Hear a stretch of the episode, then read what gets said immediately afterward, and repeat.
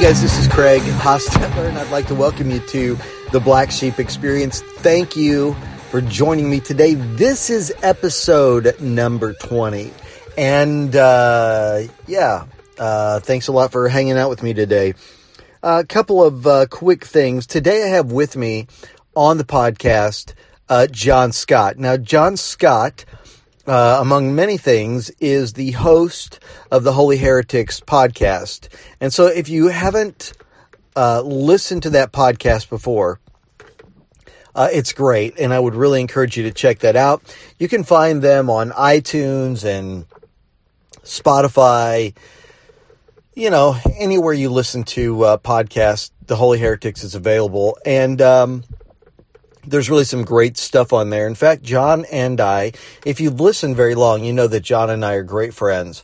And uh, we've hosted a few podcasts together. I've had him on my pod, uh, podcast.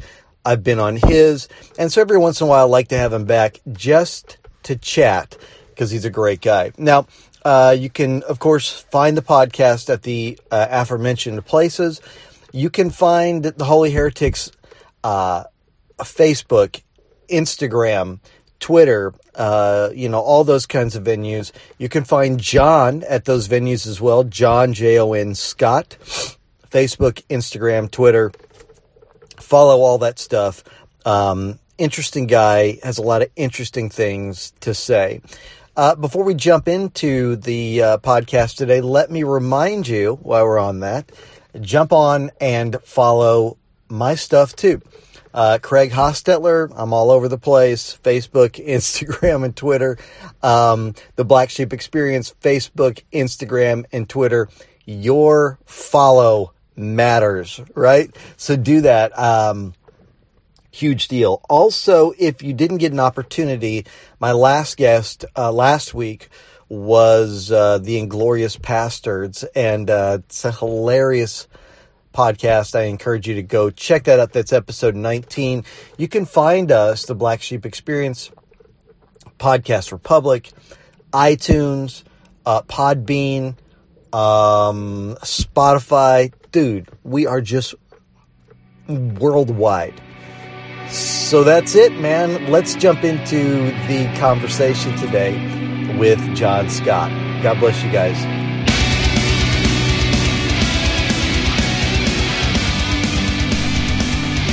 Hey, everybody, this is Craig Hostetler. Welcome uh, to another episode of the Black Sheep Experience. And today I have with me, um, see if I can give you as uh, grandiose uh, an introduction as I did last time.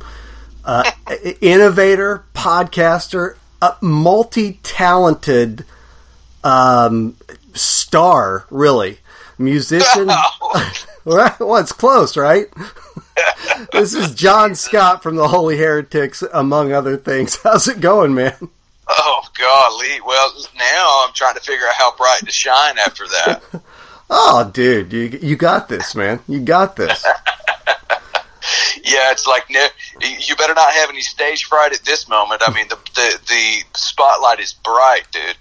Yeah, that's right. Raise the bar on this thing, man. Absolutely. How you been, buddy? Man, I'm doing well. I am uh, just enjoying life. Uh, I have a lot of lot going on right now. A lot of things that have developed. I've just started season three of the podcast, and uh, right now that's what I'm working on really heavily. And so, you know, that's that's just what's happening with with me right now. Yeah, man, you are you're a busy guy. Um, season three, what? Uh, Carlton Pearson, I saw, huh? Yeah, we actually had Carlton as our first um, guest, and then Spencer Murray was on last week. So we talked about 2019 and what we kind of see unfolding. And then with Spencer, we started talking about uh, sexism and uh, feminism. And ironically, I had no idea Gillette was going to do what they did, but it kind of ended up coinciding real well with the podcast about feminism and sexism. Yeah, yeah, man. Um, the episodes, both of them were fantastic, and uh, golly, you gonna you're setting the bar pretty high, aren't you? How do you follow up that? Dude, you know what I what I want to continue to do is to is to dive into this landscape of asking the hard questions and talking about what people perceive to be hard subjects. A lot of people want to stay away from these subjects because some are concerned. It seems um, that they're going to be put into a particular party or another. You know, I was telling a group this last week. A lot of the things that I have to say. Um, make people end up calling me a libtard and a Democrat and a liberal and whatever words they can come up with. And ironically, I'm not even registered to vote at this time. Um, and, and that may disturb some people, but you know, a lot of things that do disturb people. I don't hang out in either political party. That's why I actually make a party out of life. Everything that, um, I do in my life is spoken to and driven by a passion to create a more harmonious, more loving, and a more peaceful world and it has nothing to do with politics. It has everything to do with philosophy of life. But it seems that that's a hard sell, and so I think some people back off of some of these subjects, um, like even the Gillette thing. People automatically assume you're, you know, a, a Hillary Clinton and, and Nancy Pelosi fiend if you bring something like that to the forefront. Ironically, that's not what we're doing at all when we talk about sexism and feminism what we wanted to talk about is the culture that we've created as a result of a lot of men um, being, um, personally, in my opinion, being mistreated and misinformed, um, which creates a lot of issues in relationships moving forward. So, you know, these are hard questions that need to, and, and maybe hard subjects that need to be approached. But the reason I approach these subjects publicly is because I've approached these subjects privately already. Right. Yeah. You know, it's um, honestly, I think, and I, I know for a lot of people that, um, especially your, I guess your more traditional or orthodox um, evangelicals, really, they they have such a surface read of the scripture. But what's interesting, if you really dive into the culture uh, with which, like Jesus existed, for instance, you see him oftentimes, whether it's um, the woman caught in adultery or or um, the Samaritan, whatever the case may be, um, elevating people that in the past had been you know somewhat discarded. Well, yeah, I mean, I I see Jesus doing that all the time. You know, that's why my, my, my politics, or if you want to call it that, or my worldview is going to be informed primarily through the life and message of Jesus, and then of course the life and message of others like Lao Tzu and and uh, Siddhartha Gautama and many others who wrote, you know, and and influenced the world toward um, living a more uh, harmonious and peaceful life. But Jesus definitely was very you know, he was very much into the discarded. You know, and I'm reminded of a scripture, I think it's in Isaiah, and the reference doesn't actually pop up at the moment, but the truth of the message, and so I'll relay the truth of the message. And that is that a bruised reed he will not discard, and a smoldering flask he will not throw away. Mm-hmm. And the reason that scripture comes up is because back in those days, with the prophet Isaiah's writing, he's writing from a particular part of the world where reeds grew. They were basically hollow stalks that looked similar to bamboo, but weren't quite as strong as bamboo. And and so he's talking about these shoots that that grow all over the place in the Middle East. And so when he says a bruised reed, he will not discard. The reason he says that is because those reeds that kids would find and make flutes out of them. They would use them maybe to, you know, to play Philistines and Israelites, whatever they were doing, you know, but those reeds were plentiful, right? And since they were plentiful, if one bent or if it broke, you just discard the whole thing. Uh, smoldering flask was a reference to the lamps that they had. If you if you had a, a, a flask that that was um, not uh, it, basically we would we would call it these days I guess a wick on a candle. Um, if it was burnt down to where it was smoking, uh, rather than putting off the kind of light you wanted, they would just discard it. And I think what's what's being relayed by the prophet, and then the story is also referenced by Jesus, is that God knows that there there are pl- humans are plentiful, mm-hmm. but He's not going to take the broken or the bruised or the scarred and just discard them. And that's really, in effect, what the church has done for a long time with a lot of people. Um, and so, you know, yeah, uh, you don't see Jesus. Jesus actually goes and hangs out with the quote unquote underdogs. He is intentional about getting outside of the walls of the city. I mean, the, the message of the cross is about going outside of the city. You know, when Jesus is crucified, it's done outside of the city. So there's something to be said about that. I, I think, um, I think that it is the call of Christians at least, and I say this because I have been in that camp a long time and I somewhat remain in that camp, depending on who you talk to and what day it is. Um, I would say that Christianity, we have been called to love everyone, but especially those who have been discarded. I mean, you see that that's that's the message of Jesus. Um, that's why he was called a wine bibber and a whoremonger and a, you know, he was called a cheater and a liar. But I mean, he hung out with all the people that apparently did that kind of thing. So, yeah, I mean, long answer to a short question. I do think that that Jesus' approach was subversive to the times. I do believe that he was very political, actually, um, with a lot of the language he used. You know, calling God Father in the Lord's Prayer is really a reference that flies in the face of the Caesar of that time, uh, that says to empire, um, empire always has an expiration date on it, just like religion does. Yeah, I mean, it, from a from a clearly philosophical, I guess, point of view, if you were to look at the story of Jesus and the things that were said of him, the things that even you know said of himself, or that the apostles would have said of him, uh, being born in Bethlehem, uh, the angels appearing to shepherds, you know, I mean, we could dive into all that, but I think most people probably know, you know, shepherds are, are, you know, they're the scum of the earth at that time. Bethlehem, pretty inconsequential. Uh, and even you know the reference to Son of God, which we know that was purely a Roman uh, term. Yeah, this, yeah, this this story is constantly lifting up those who have been uh, discarded, disenfranchised, maybe a popular word, and also, yeah, I'm taking a few shots at the system in place that is bringing oppression. And I know we could go a lot of ways with that, and we could get into the whole, you, you know, government that we have at this point in time. But governments aside, I, I think that there have to be what we might call grassroots champions for the uh, discarded, the disenfranchised, the broken, the hurt, the wounded, all those kinds of people. There's no shortage of those in our in our culture. Um, and I think by and large, you know, because I was a pastor for 20 some years, uh, I, would say we didn't in the church do a great job with those kind of people.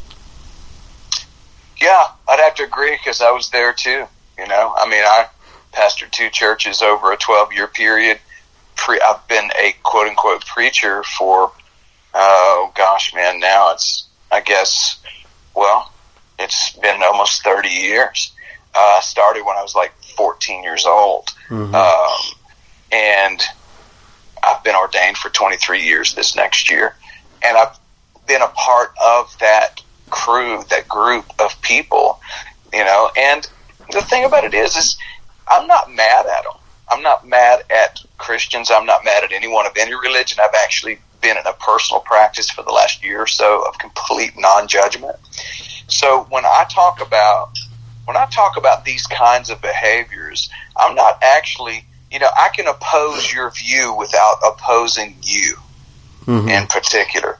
And so when I stand in opposition of particular things, you know, like I put a post on Facebook the other day, and the post said, My life's work is to build bridges, not walls. Mm-hmm. Um, people took it as a reference to the wall in Mexico, and rightly so, uh, I guess, because of what's going on right now. But my my message in that was, you know what? If you guys want to build a wall and you want it to be your legacy to have a wall on the southern border of the United States, and you want to spend multitudes of dollars on it, billions of dollars on that, and that's what you want the legacy of this country to be, fine.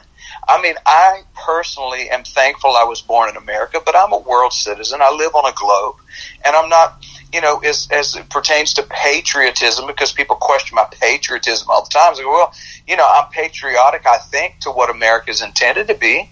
But anytime that you have an alignment of religion with empire. It's just a matter of time before that whole thing implodes. And myself and many others are call we're calling this particular religion of evangelical, predominantly white Christianity, um, into we're calling in, in, into the room to say, hey, you know what? That's our religion was not intended to be backed by or to back an empire to take over the world. Um, Jesus calls us to be much more humble than that, to not be sold out to Caesar, to give to Caesar what is Caesar's, but to give to God what is God's, and and to to not follow that line. So for me, dude, you know, it's really not. I'm not trying to be a pure Christian anymore. I'm not trying to be a Buddhist. I'm not trying to be a Hindu. I'm not trying to be of any religion. I really am. Um, concentrating more on the kingdom of God that's within me. And I think that there are many religious scripts and scriptures that speak to that. And, and I'm just trying to follow after the path of really actually radically loving and having radical forgiveness and radical humility. And what I'm really doing is trying to live as my essential self and not my accidental self. And I've said that repeatedly, and I'll expound a second on that. I don't want to dominate this conversation, but you know the the idea of essential versus accidental. What I mean by that is many of us are going through our daily life, living our life in, in an autopilot state where 95% of our con- unconscious mind is controlling everything and we're only consciously aware of what we're doing 5% of the time in any given day. And that includes nearly 70,000 thoughts a day that we don't even realize we have. Every, just about every breath I've taken so far today was taken unconsciously. Nearly every step I've taken today was taken unconsciously. And most of the thoughts that I've thought today were thought without my conscious awareness. And so I am in I'm in a place where I'm I'm trying to align myself to be more consciously aware of what I'm doing and to input the information into my unconscious what I want there versus the conditioning I was raised with. And there's nothing against that's nothing against my parents or the churches I went to when I was growing up, but they installed some things in this hard drive of my brain that I don't want to live by, right? right? So I've just taken charge of that instead of being my accidental self and doing the majority of the things I do on autopilot based on what somebody else, you know, based on the destination someone else gave this plane that I am to fly to. I've decided to take over the uh, take over the the helm and determine the direction I want to go in and live as my essential self. And the essential self to me, that's the person that you were really intended to be. That's the person that finds the, the thing that they're passionate about to make the world a better place or to create in the world. For some people, it's music. For some people, it's acting. For some people, it's writing. For some people, it's painting. For others, it's building things. It's repairing things that are broken. So each person has their own sort of essential passion and package that they've been sent here with. Um, so, you know, not to go off on a tangent, I'm, I'm really becoming less and less intrigued by the political climate and much more intrigued by um, this this individual life that I've been sent here to live and how I can best live it. Yeah, you know, we've um, we've talked about that uh, before your essential self and your accidental self. So let, us uh, dive into that just a little bit because I do find that interesting. You know, there, there's millions perhaps of individuals who um, their plane was guided in a specific direction. Um, there are things that were spoken over over them or into them. You know, whether it is uh, you know the con- condescending things or insults, um, things that have caused them to feel unworthy or to feel uh, you know with that, that like they don't have any talent. You know there's no self-confidence. There's no uh, uh, self-worth within them. So let's talk about if you if you have that kind of mindset you know whether because that's where so many things come from. Um, and not all depression but some forms of depression jealousy insecurity your job performance the way you um, express yourself in this world uh, all those things are affected by the way that you view yourself and how you view yourself so if you know already okay i have, this poor self-image I, I have a I have a, a sense of worthlessness about me, and I even know it was implanted by others. But those are those are difficult thought uh, processes to break. So how do you go about the process of replacing those crappy thoughts with um, you know your essential self? Well, you know, um, the first place I think I would start is by uh, making it more more simple. Because what I heard you say is what I used to say a lot, and um, honestly, it, it was one of those things that I had to recognize, like co- become consciously aware I was doing. In other words, it's difficult to change that way of thinking.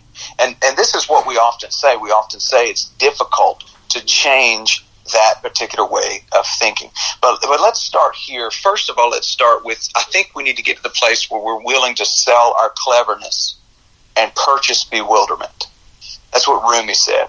To sell your cleverness, cleverness and purchase bewilderment. And what I'll do is I'll lean into the second part of that quote. Purchase bewilderment. Be open to all of the possibilities. Be open to everything that's possible and be open to the idea that you can change the way you think. And then here's where here's where I begin to work on it for me to make it simple. Um, I ask people, "Have you ever ridden a bike?" Well, yeah. How did you learn how to ride a bike? Well, I started riding. Sometimes I fell down. Sometimes it hurt. You know, uh, I, I learned how to balance, and then you learn how to ride a bike. You did that how? Well, through practice. And practice became what? It became a habit.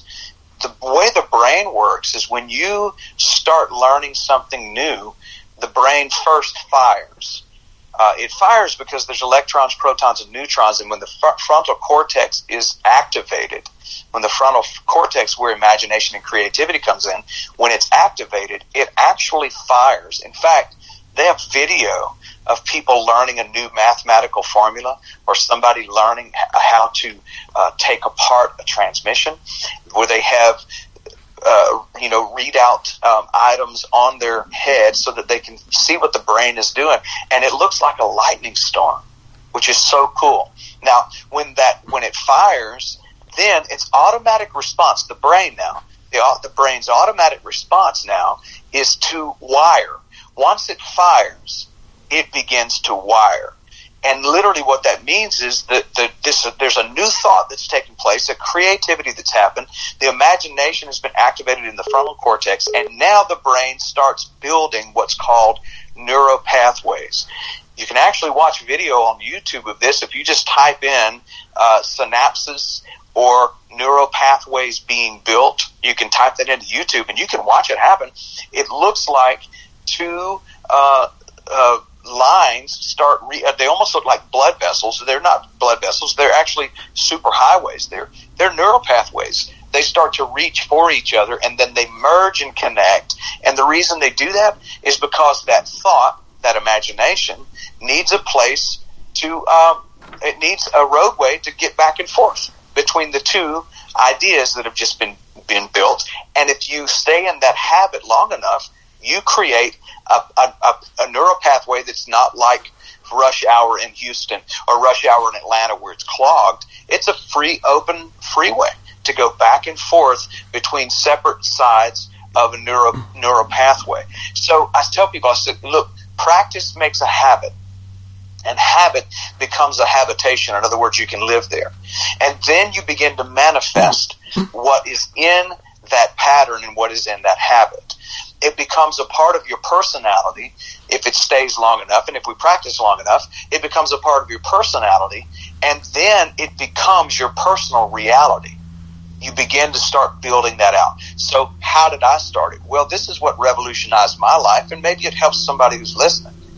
Um, every time I had a thought that I didn't like, I grabbed a hold of it now, I did this obviously not with my hand. I didn't reach into my brain and go, you know, clamp down on that thought. But what I did was I did the activity in my imagination of grabbing a hold of that thought. And it reminded me of a scripture in the Bible that says to take every thought captive.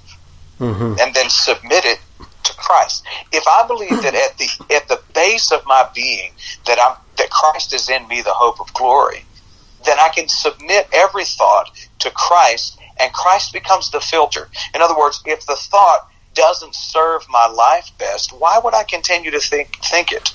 So, if I didn't like the thought, like this is going to be too hard to do, I unplugged it and I placed it in a category in my brain called excuses. And I took it, and by the way, the excuse file cabinet is full, but I've categorized it and put it in a section of my brain so that when it comes out of that file cabinet, I go, nah, you were an excuse I put up a long time ago, right? Mm-hmm. So I unplug that thought and replace the thought with a thought that I want, and I do it on purpose. This is called conscious awareness rather than unconscious activity. It's conscious awareness. So, I go to bed at night, and one of the things that I used to do, and many of us, many of you listening now, will recognize this as a habit. What I used to do is I used to rehearse and review the things that had happened that day that I didn't like. I would rehearse. I didn't even mean to, but I'd think about the person who cut me off in traffic. I thought about the argument I had with my boss. I thought about the tense moment I had with my wife. I thought about how the kids didn't. They, every time they turn around, they're leaving lights on in the house, or they're dropping French fries in the floorboard of the car. I was rehearsing, or if I got into an argument with somebody online about the heresy that I was being accused of, I would rehearse and review it. And then I seemed to wake up, and these were continual patterns. Well, Dr. Joe Dispenza started sharing some information, and I caught on to it. And he suggested that instead of reviewing and rehearsing what you didn't like about the previous day, when you begin to fall asleep, start rehearsing and outviewing how you want tomorrow to go. And what will happen is while you sleep, your conscious state sleeps, your unconscious mind is awake and it's creating neural pathways. It's basically like a construction company works at night during the summer because it's too hot during the day. So the unconscious mind goes to work on creating habits within your being. Sometimes you don't even realize you're doing the new stuff you're doing. I've started to realize it because I've become consciously aware of it, but I've made it a habit now. And dude, I told my wife when I first started doing this stuff, I said, baby, look, when I go to sleep and I, you hear me talking, I'm not talking to you, I promise. So you don't have to respond. I said, I'm actually talking to me. I know that sounds weird, but I'm in a constant dialogue with myself. And these are some of the things I'll do when I go to sleep at night. Instead of saying, I am sick, creating this new life is hard. I don't like the life I have. I'm not happy. Blah, blah, blah. I actually go through now a routine of I am well. I am whole. I am happy. I am content. I am successful. I am free. I am loving. I am compassionate. And the list goes on and on and on. I actually fall asleep.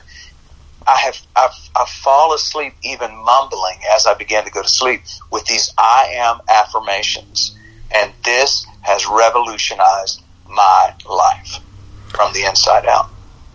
Yeah, what, what you know, I I think uh, yeah, exactly. I I um, you know, you talk about affirmations, and and what's interesting is you just early a few minutes ago you were talking about the mind is building these new highways essentially.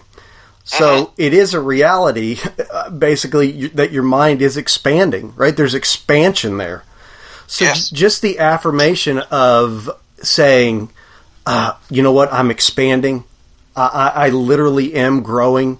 Things are changing. I, I think that just those those small transitions, and I'm not good at this, but I'm I've been learning that this year. That's one of my uh, I guess resolutions, for lack of a better word, is uh, to to not give space because you know you go throughout the day and, and somebody cuts you off in, in, in traffic or whatever and you're like you know god what a dick what's that guy's problem you know and and you you know you, you just just start letting all this rage this ridiculous rage build up in you Yes. And then you come at the, you know, you come to the end of the day and someone says, how was your day? Well, my day sucked. You know, this happened and that happened and There's no way that you're going to live. And the funny thing about it is, dude, th- this is your life. This is it. This is what you're. This is what you get. And what's in the afterlife is going to be debated. And I have my views, and, and others have theirs, or some even think there's you know another earthly to to follow. But whatever the case may be, this avatar essentially that I'm in now, this is this avatar's only experience. And so why would you spend it being frustrated about, you know, somebody that cut you off in traffic? Does that really matter? No, it doesn't matter. So right. you can transition by just saying this the, the, same things that you were saying. Hey, you know what? I'm I'm pretty I'm pretty bright. I think I can figure this out. You'd be surprised. I have been surprised at things I went ahead and tackled even though originally I thought, dude, I can't do this, man. And then you just think, well, you know what? I, am going to try. I, th- I think maybe I can. And then, you know, maybe it took you three times longer than it would have taken someone else. But at the end of it, you go, look at this, man. I, I could do this. This was something I said I couldn't do. And now I'm finding out, hey, yeah, you know what? I can do this. And yeah. man, it, it's easy for me to get down, dude. I, I do. I, I, I do all kinds of stupid things. I, I, I look at, you know, every episode I'm checking how many how many downloads, you know, how many likes, how many uh, you know, how, how did I do on the job today? How did I do this? Why didn't I say that? And the reality is none of those things cause expansion. They instead just leave you in the same whatever rut or or uh, destructive thinking that you're already in. Does that make sense? Yeah, it absolutely does. We most of us have been taught to seek for the good opinion of other people, but you know, it was Abraham Maslow who said, you know, my work is to be free of the good opinion of others, to get to the place where I realize that, um, and and this is one of the things that I, I really believe firmly, and has changed my life. That when you need affirmation, really all you send out into the universe is that you lack, rather than saying Mm-hmm. I, you know, I don't need this affirmation anymore. Being fully aware of who you are matters far more than anyone else being aware of who you are. When you live in that awareness, when you live in that space and place where you're content and you're happy with you, it's amazing. Those who don't need affirmation tend to get it the most. And I, I, we, I have had to teach myself to step away from that because I grew up with, with the idea that first of all, I had to make sure God was happy so I wouldn't fry forever. Yeah. And then of course, if I need God to be happy, well then wouldn't I want the rest of humanity to be happy with me as well? But when we start to realize that that um, you are in and of yourself extremely valuable. Uh, if you weren't supposed to be here right now, you wouldn't be here in some way. You would depart from here, whether it's through death or whether it's through just disappearing one day. You're supposed to be here apparently for this particular journey. So enjoy it while you do. You know, a lot of times I'll hear people say, well, you know, all of that stuff you're talking about, you know, you sound like a snake oil salesman that I can just change my life by what I think. Um, there's no snake oil involved, but I do believe that you can change your life by the way you think. I mean, in traffic, you mentioned traffic a moment ago, and people cutting you off. It is a scientifically proven fact, it's a neuroscience fact, that stress hormones get released in your being when you become angry and when you become frustrated and you become stressed out. Stress hormones get released into your body, which negatively affects your immune system. It beats up on your immune system, it narrows the veins, and it causes you to have heart palpitations. This is one of the reasons people get flushed in the face when they get so angry and frustrated. My question is, why would you in traffic, where do you have to be so badly? That you want to take years off of your life, or whether it's hours or minutes off of your life, by being angry in that moment. So people say, well, then what do I do about it? Well, become aware of the moment when it happens and begin to question yourself, not in a judgmental way, but in a serious and even a humorous way. I started questioning myself in traffic because it used to be a major deal for me. I travel so much, right? That I would say, Jon, where do you need to be so badly? Like, really? And even if you're running late, what good is it going to do to be angry when you get there? Not only are you going to be late for whatever it was was that you were going to do, but your brain is going to be in fight or flight mode. It's going to be in crisis mode. You're not even going to be able to f- operate at your full potential. Chill out. It's all good. And so this actually creates um, a sense of calm, and then you start going. You know, this this really can this I can live my life this way. Where you know what really counts most is that I'm living at my full potential in a loving and a harmonious way because all of us want to be loving and all of us want peace ultimately at the end of the day. But that leads me to um, this thing that I think I'm beginning to understand and become aware of.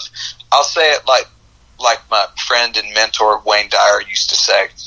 He said, uh, "God, I miss him a lot. I say I miss him a lot. I, I still get to read his books and listen to his talks, but he used to say, um, um, well, he had so many things he, he would he would say about this being frustrated and being uh, losing your mind over certain things. But I like how he said enlightenment is something that can be obtained through uh, choosing to become more aware of it.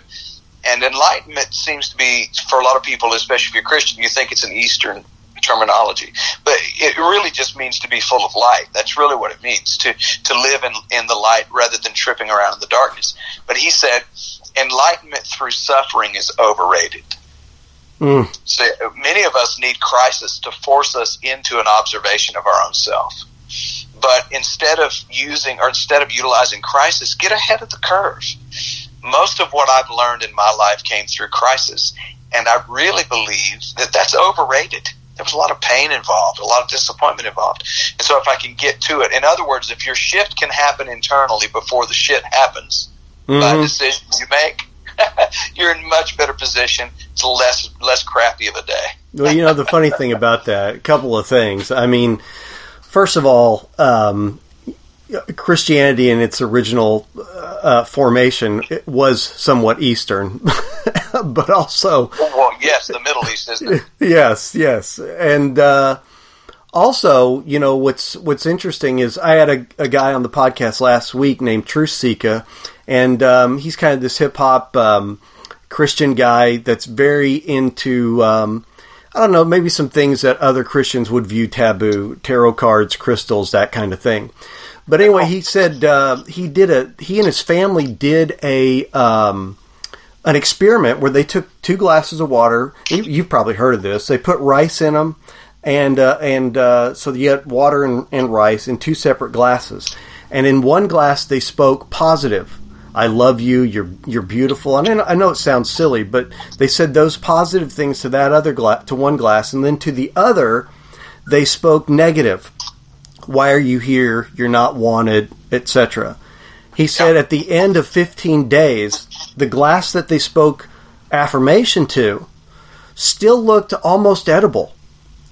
Yeah. The, the other glass, he said, I'm telling you the truth, this happened. He said the other glass was looked like something I definitely got to get this out of the house. This is nasty. And so I, I do think, you know, it's funny because I and, and you talked about taking every thought captive. Um, between where I work and where I live, there are 22 uh, stoplights. Okay? Now, how do I know that? I know that because one day I'm driving home and I'm like, this is ridiculous, man. This is, and I start counting the stoplights. Like, this is, I know, right? This is how persecuted I am. I got to go through 22 stoplights and I'm just losing it. You know, like and it just those one thought kind of builds another. It's like what which what idiot decided we needed a stoplight here? Why do I you know? And it's just and and finally, and this didn't I didn't I wasn't uh, enlightened enough to catch it day one. Right, so day two, I'm driving back to work. Unbelievable, 22. Wow, you know, and I'm just going through this whole ridiculous thing. Like, like somehow my thoughts are going to change that, you know. And then I realized, uh, man, what are you doing? Are, are you really freaking out over stoplights? You know how much suffering there is in the world, and and this is nothing. This is not that. You know, you, every stoplight you stop at, you can uh, make a game out of it, or you can do it. But you know, you just got to change your thinking. It's funny how many times we, uh, uh you know, martyrdom which I, I, realize it's an exaggeration of the word, but but but it's overrated. And I think that so many times we place ourselves in, uh, in, in within firing range of suffering. Yes. And needlessly. You know what I'm saying? It's like who 22 stoplights. That that's really what's going to ruin the next hour of your life. Why? Why would you do that? But we do that every day, over and over. And oh, look, the waitress forgot to bring my silverware. This place sucks. Why do we keep coming to this place? You know what I'm saying? yes, I know. Yeah, we have all these thoughts, and it begins to build an existence. It really is the little things. It begins to Yes. build an existence that really isn't. It's not an enjoyable experience. Yes. Well, I think I think what you're talking about speaks to a very very much an epidemic in our society here, and and that is an epidemic in uh, a lack of gratitude. Um, I think that a gratitude practice is is is even more important than a prayer practice. I would say to anyone who's listening, and and I say this to myself also. I've learned to wake up and the first words out of my mouth are "Thank you." Mm-hmm. I don't say thank you, Jesus. I don't say thank you, Bible. I don't even really say thank you, God. I send a thank you out into the ether and into the world, into the universe, which sounds new agey to some people, but you know, it's it is. We're upon a new age, and, and whether we like it or not, we are upon it. But um, I just say thank you and try to start my day with thank you. At every stoplight that you come to, you have 22 opportunities to say, I am whole. I am well. To be, literally begin to rehearse within yourself the beauty of who you are. I am thankful. I am grateful. I am attracting abundance. I am attracting beauty. I am compassionate. I am tender. I am I am gifted. I am talented. I am blessed beyond measure. This is an opportunity to at every stoplight to enter into a few moments of affirmation. This is 22 times in a day's time if you got stopped at every red light for you to say thank you God. Um, it's 22 times for you to stop and oh, I didn't know there was a Walgreens on that corner. Well, that's closer than the one I normally go to. Thank you, God. Now I know that I can go to that Walgreens from now on. It's two miles closer. This saves time in the long run. So there's so many things that we honestly we take for granted in a day's time and we get frustrated about things that don't really matter anymore you know I, I used to be the world's worst about it but see the thing is a mood a mood becomes a temperament and a temperament becomes a personality trait. And what becomes a part of your personality then plays out in your personal reality. You begin to create it. You will manifest it and as you manifest it you will manifest on it because you know you will get what you think about because that's what you bring about where your focus goes your energy begins to flow and you start to manifest these things and when that happens um, you're gonna you're gonna reap what you sow and that even that scripture was agricultural about the, the things they would sow is what they had to eat. It was an agricultural time. Mhm. And so you're going to eat it. You know, they that love it shall eat the fruit of it. Scripture even says um, there's life and death in the power of the tongue. We we can create a different reality. And again, you know, I can sometimes even feel the pushback on this, where people will go, "Well, that's just that Kenneth Copeland stuff. That's just that name it, claim it, and blah." Well, here's the thing: you don't have to do it. I'm not demanding anyone do this. I'm just sharing what has changed my life, and it's not I don't lay around and quote scripture, but I do affirm my own life. You know, scientists have proven that your brain responds to your voice quicker than anyone else's. And so if what you're saying about your life is negative, why would we expect anything less? Because your brain and your mind is hearing you as the prophet of your life. And if, the, if what you're prophesying has not been profitable, change what you're prophesying. Mm-hmm. Yeah, man, you gotta. I, I think too. You know, you have to when you talk about finding your passion and and you know really finding yourself and and being expressive of who you are. You got to realize that certainly the your, your you know your mind is going to push back from time to time. People on the outside of you, and that's another thing, man. Is is people on the outside of you will recite so much negativity and and you really got to learn how to turn some of those things around And and I do think I do think that you know you talk about well that sounds new age. It's funny, and and I know a lot of people aren't going to like this, and I have some listeners in particular who won't appreciate it. But Jesus, ironically, wonderfully. Uh, and and possibly intentionally because his mind was eternal, harmonizes very well with a lot of new age thinking. And, and maybe oh, that's yeah. reverse. Maybe they, maybe they inherited those from him. Whatever the case may be, he harmonizes very well with much of what they believe. You know what I'm saying? Yeah. Well, Jesus harmonizes very well with a lot of old age thinking that has been forgotten. Yes. Um, you know, I have a really wonderful book that has the sayings of Jesus, the sayings of Siddhartha Gautama, who was called Buddha. Um, and I, I get to the place where I don't refer to Siddhartha as Buddha anymore because he didn't want to be called a Buddha.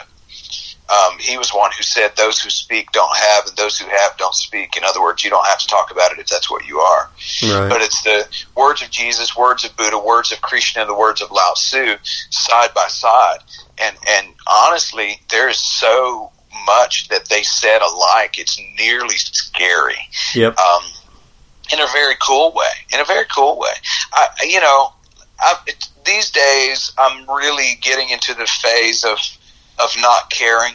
You know, when people say, um, uh, for instance, when I put up the post about um, building bridges rather than building walls, um, there was a lady who came on there and she said, "Well, I've been looking for a church to go to that does not involve politics." In their message because it affects it negatively affects my spiritual growth. I guess Unity of Chattanooga is not the place for me. Um, to which to which I responded, well, you know, I, I I accept and embrace and love people of all different types of opinions, and I don't talk about politics from the pulpit. But with that being said, there's not a preacher on the planet whose personal view of the world does not influence or speak to what he or she preaches about. Um, and and I, I like to say that I'm not a I'm not a speaker for everybody, but I am a speaker for anyone. And I think there's a difference. Um, not everybody's going to like what I have to say or going to like me, and I'm fine with that. But anyone is welcome. Does that make sense? In other words, I'm yep. radically inclusive, but not everybody's going to necessarily like what I have to say. And I'm actually okay with that. I didn't used to be. I used to do whatever I could to impress as many people as I could, especially when you're trying to build a church. Oh God, man, if somebody if somebody would, you know, disagreed with something I said, it would take me two weeks to get over it or try to figure out how do I patch this up or how do I backpedal on what I said and how do I become and you start realizing you don't have to be a politician, just be your authentic self. That's what people are looking for anyway. And those who are not, that's fine too. But to be free of the good opinion of others is a practice um, that I've decided to take on. Yeah, wow, that's uh, we could. That's a whole show right there, man. yeah, I, I, you know, as a pastor, former pastor, really, I, I did the same thing. You know, you're trying. It's such a tightrope to to try to say what you think needs to be said without driving everybody away because you know, God forbid, attendance drop. So that whole thing is just it's it's a vicious cycle. Now, let me ask you something else before I uh, before we uh, close this thing up, because I'm just kind of diving into this. It's it's super popular right now. Um, how does Christ consciousness fit into this conversation? Well, you know, consciousness is one of those words, and it's interesting that you would say that because I, I actually have started a new series at our church, and the title of the series is Awake, Aware, Alert, but Not Alarmed. And we're dealing with consciousness, we're dealing with being aware. Um, Christ consciousness to me is being aware. It's being aware of the um, filter through which Jesus spoke for me, that's what it is. Christ, Christ consciousness is, an, to me, is an awareness of how God thinks, or thinking in terms of God logic. Mm-hmm. You know, Scripture says, "In the beginning was the Word, and the Word was with God, and the Word was God, and the same was in the beginning with God, and nothing was created that has been created without the Word." But the word there in Greek, the word for word in the Greek is logos or logic. So we could, to me, we could just as easily say, "In the beginning was how God thought." And nothing was created around us that we see that wasn't created through thinking like God does. So Albert Einstein said at the end of his life, um, I, I, out of all of the things I've discovered, I just want to learn how to think like God does. Mm. So for me, Christ consciousness is us working working to get, and work is maybe the wrong word, but practicing to get to the place where we are just as aware of our oneness with God as Jesus was. So Christ consciousness, consciousness in Spanish is consciencia, which one of the definitions for consciencia, which means to is it means with knowledge, mm-hmm. or to operate with knowledge or with a knowing, and it's different to believe in that it is to know. I think there can be a knowing deep within you that's connected to the all-knowing source, which is what I would call the essence of Christ, the all-knowing source, and not have to have a belief about anything. You know, that's why when people say, well, you know, I don't believe in God, my response typically to that is, is, well, but are you aware of where you came from, the nowhere to now here? Are you aware of the possibility of source of the phenomenon of an activity beyond our ability to explain? So that's, that's going a long ways to say that what I really think consciousness is, the consciousness of Christ, is being awake and aware of the essence or the flow or the energy that we've tried to call God. Um, what's cool about that is when you are awake and aware of it, you no longer have to name it. You don't have to call it God. You don't have to call it Jesus. You don't have to call it Buddha. You don't have to call it anything. In fact, Lao Tzu in the first chapter, or the not chapter, but the first verse of the Tao Te Ching says, the Tao that can be named is not the Tao. Yeah. And I think that's way cool. A lot of people think that's just the weirdest bunch of shit I've ever heard in my life. Well, the Tao Te Ching means the virtue of the way. And what basically Lao Tzu is saying is the way that can be named, because we name stuff to control it anyway, the way that can be named is not the way. So to me, Christ consciousness is being aware of the way without having to name it. Yeah, you know what's funny about that is um, that thought is also found in um, like the apophatic fathers, you know, um, uh, Dionysius the Areopagite and uh, Gregory, where they say very very much the same thing. Yes, God is a father, but not like a father that you could possibly comprehend. Yes. And we can we can give names to God, but there's a part of God that cannot be named. And so they you know those guys really open up the idea that God can never be fully conceptualized. He's always bigger. He's always uh, more expansive.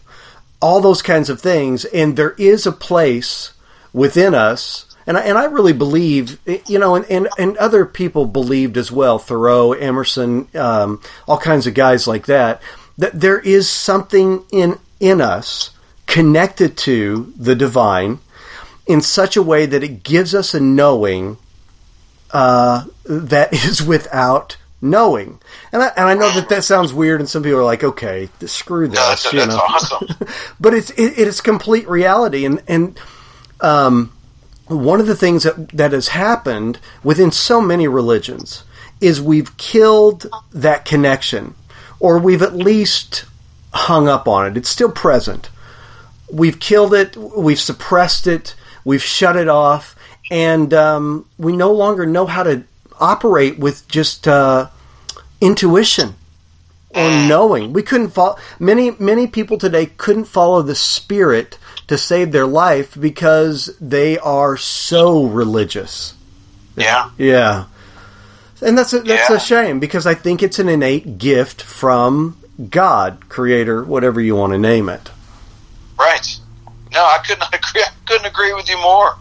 You know, one of the things that I was going through um, actually earlier today uh, was dealing with, you know, how do I know when I'm waking up? How do I? Because because the thing is, is you're not in trouble. You're in transition. Okay. To say to somebody who is moving from these old ways of thinking and asking these hard questions and and moving into a new way of thinking, you're not in trouble. You're in transition. You're not going crazy. You're waking up. And so, how do you become more aware or more awake? And how how do you know that that's happening? And I I jotted down like seven things, and I'll share them real quick if you're cool with that. I won't, Yeah, go I for it. Prolong it, but just kind of seven things that came to mind. Okay. And I like the word seven. Yes. I like the number. I like the number seven. right on. Uh, so here's a, a few signs, and these are the signs I noticed in my own life, and that I've noticed in many other people's lives who I've talked to that are really thinking outside of any box. And in fact, they've realized there wasn't a box to start with. Um, and that is number one, you feel as though your life has been based on lies. Initially, you feel lied to, you feel taken for taken advantage of. I certainly felt that way. When you're becoming, when you're waking up and becoming more aware, you find you're desiring meaning and purpose more than anything else, more than belief, more than being certain. You find that you're desiring meaning and purpose. Number three, you you have a realization that much of what you've been taught by others is a lie. Hmm. And again, that leads sometimes to anger or distrust for others, and that's okay. If that's the season you're in, just let it play out. It will play itself out, and you'll you'll you'll be led back to a space of non-judgment toward the the individuals you're angry with. Number four, you often feel lost and alone, and you certainly feel uncertain. Mm. Number five, you begin experiencing deep empathy and not just love, but compassion for humanity. Number six, you get hungry and thirsty for the things that are real, authentic, and true. In other words, somebody can say to you, this is such and such, and you'll start going on based on what? Like you'll ask, based on what? You know, when I first started discovering some things about the hell doctrine I was taught growing up, as soon as I uncovered it, first I was really mad. I was pissed off. Yeah. The truth will make you free, but often it'll piss you off first. yes. Um, you know what I mean? Absolutely. Uh, So then I would say they would say, well, now the Bible. They would say, well, now hell's a if there's a there's a savior to love and a hell to shun, and I would say, based on what? Well, the Bible said, okay, I'm sorry, right now I'm checked out of that. You're going to have to give me more than that. So when there's a deep hunger for um, authenticity and truth, you realize you're waking up. And then number seven, your intuition gets heightened. yes. In other words, you have a hyper awareness that you can't even explain. And really, that only makes sense, man, because when you wake up in the morning, you're not necessarily aware because you're not functioning at full potential initially. Most of us are groggy and foggy. But when you become aware, all of a sudden, all of your senses are what? They're heightened. Hmm. So the same is true from a spiritual and an emotional standpoint. I think when you're beginning to become aware and wake up, that number seven is is that your intuition gets heightened. Yeah, absolutely, man. So good, dude. Those are great. I, actually, they're they're they're they're spot on. It's exactly the same thing. It's exactly the process I'm going through right now, and uh, I think I'm just now hitting seven, and I and I completely agree with it. It's completely where I'm at right now. Excellent list, man. Very Dude, good. This you, you'll notice you're already noticing this probably in, in your life. I'm noticing it in mine that every time I turn around, something else is showing up. Somebody will send me a book. Yep. Somebody will send me a quote. You know, I had heard of quotes by Jiddu, Jiddu uh, Krishnamurti, you know, but somebody sent me a quote. It just showed up the other day, and I see it on my timeline, and I went, whoa, whoa, whoa, whoa, hey, a minute. And then all of a sudden, I go and study, you know, uh, some of the things he was saying, and I'm like, oh my gosh, man! Just yesterday, I was um, I was actually meditating on that. During meditation, that came to me, and then there's this follow up. So my intuition, it's like it's like for me, God or source or ground of being is undeniable for me personally. And Amen. here's, Yes. here's why I say that. Here's why I say that because I'm I'm getting when you're conscious, it, it means to have a grasp on. Um, it means to have familiarity with, right? So I now have a familiarity with this energy or this source that I didn't have before. And man, I don't even, it's almost like I don't even verbally ask for it. And God, the, the perennial source of supply, shows up with it. And I go, whoa, I didn't even say I wanted that. I just thought I wanted that. And bam, there it is, a book or a quote or something. So I think that has a lot to do with intuition too. Your discernment starts to come into play. Yes, totally. Man, dude, so good. Excellent conversation, man. Ah, I love it. Thank you so much, man, for uh, for hanging out with me on my podcast, dude. I appreciate it, man. I love your podcast. I love you. I think you're uh, I think you're a genius. I think you're brilliant. I think you have uh, something very powerful to say to our world, and I'm glad you're around. Oh, dude! Wow, that was really cool. Thank you. I mean it. Yeah, I, I appreciate it. that, man. Well, I mean it, and, and when you start believing it, boom! And when everyone else starts believing that about themselves, that they're geniuses. I mean, wake up in the morning, look at yourself in the mirror, even though you have eye boogers, and say, "You're a genius." Yes, I actually I think you're right. I think you're onto something with that for sure, man. So, uh, all right, uh, I you, we got to have you back on soon, um, and then we're going to hook up and do a couple uh, combo things this year. Yes, and uh, we gotta we gotta uh, Skype the guitar thing one of these days, man. I know we're both swamped, dude, but gotta make it happen, man. Absolutely, absolutely. we we may even reinvent Guitar Hero or something. Ah, there you go. I like it. All right, Jon, hang on the line, and uh, I'll be right back with you. Everybody, thanks for listening. God bless you. I will be back after the music.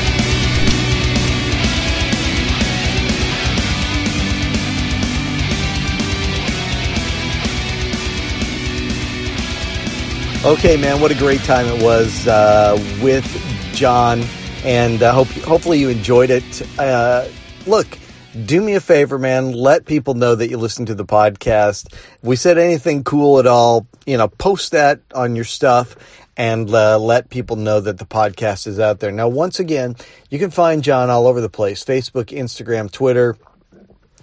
His podcast, The Holy Heretics, Facebook, Instagram, Twitter.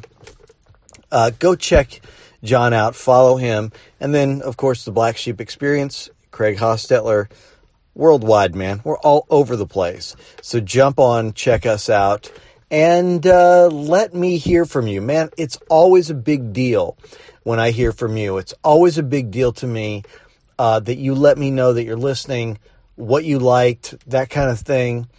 Uh, I, I love hearing from you. Your interaction uh, is imperative.